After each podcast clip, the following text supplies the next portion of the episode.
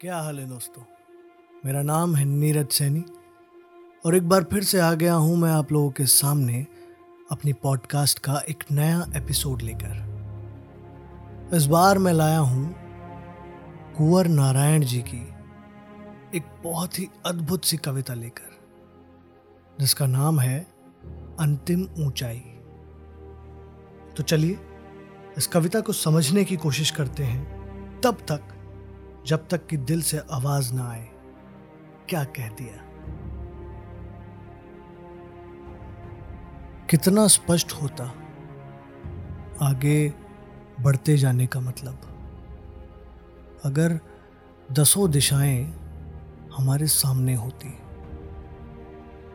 हमारे चारों ओर नहीं, कितना आसान होता, चलते चले जाना।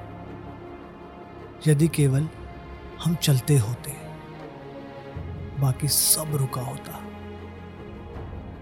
मैंने अक्सर इस उल जलूल दुनिया को दस सिरों से सोचने और बीस हाथों से पाने की कोशिश में अपने लिए बेहद मुश्किल बना लिया है। शुरू शुरू में सब यही चाहते हैं कि सब कुछ शुरू से शुरू हो। लेकिन अंत तक पहुँचते पहुँचते हिम्मत हार जाते हैं। हमें कोई दिलचस्पी नहीं रहती कि वह सब कैसे समाप्त होता है, जो इतनी धूमधाम से शुरू हुआ था हमारे चाहने पर। दुर्गम वनों और ऊँचे पर्वतों को जीतते हुए, जब तुम अंतिम ऊंचाई को भी जीत लोगे जब तुम्हें लगेगा कि कोई अंतर नहीं बचा अब, तुम में और उन पत्थरों की कठोरता में जिन्हें तुमने जीता है,